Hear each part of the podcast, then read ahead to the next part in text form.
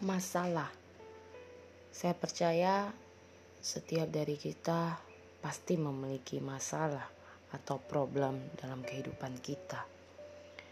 Namun, bagaimana kita menanggapi masalah demi masalah yang hadir di dalam kehidupan kita?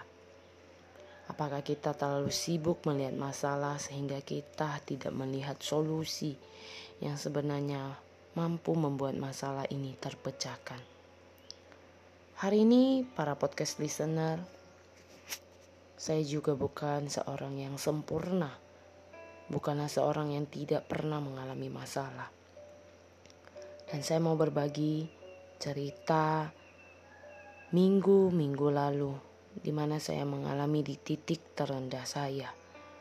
Bagaimana merasakan kepenatan, stress out yang saya merasa sudah sampai di titik kementokan saya namun saya bersyukur hari ini banyak hal yang saya diingatkan melalui rekan-rekan di sekitar saya, melalui pengajaran di dalam kepercayaan saya. Saya bersyukur bahwa semua masalah tidak membuat kita sampai tergeletak atau merasa bahwa masalah ini adalah terberat sekalipun namun kita tidak pernah dibiarkan oleh Tuhan.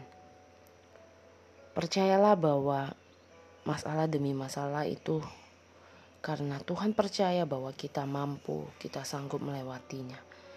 Gunakan setiap kemampuan kapasitas kita untuk memiliki ide-ide yang luar biasa yang membuat kita bisa bertumbuh menjadi pribadi yang lebih baik.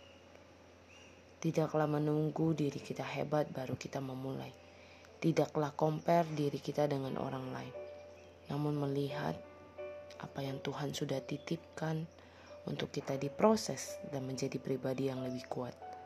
Lakukan yang terbaik, jadilah inspirasi, dan ingat setiap masalah pasti punya solusi dan jalan keluarnya.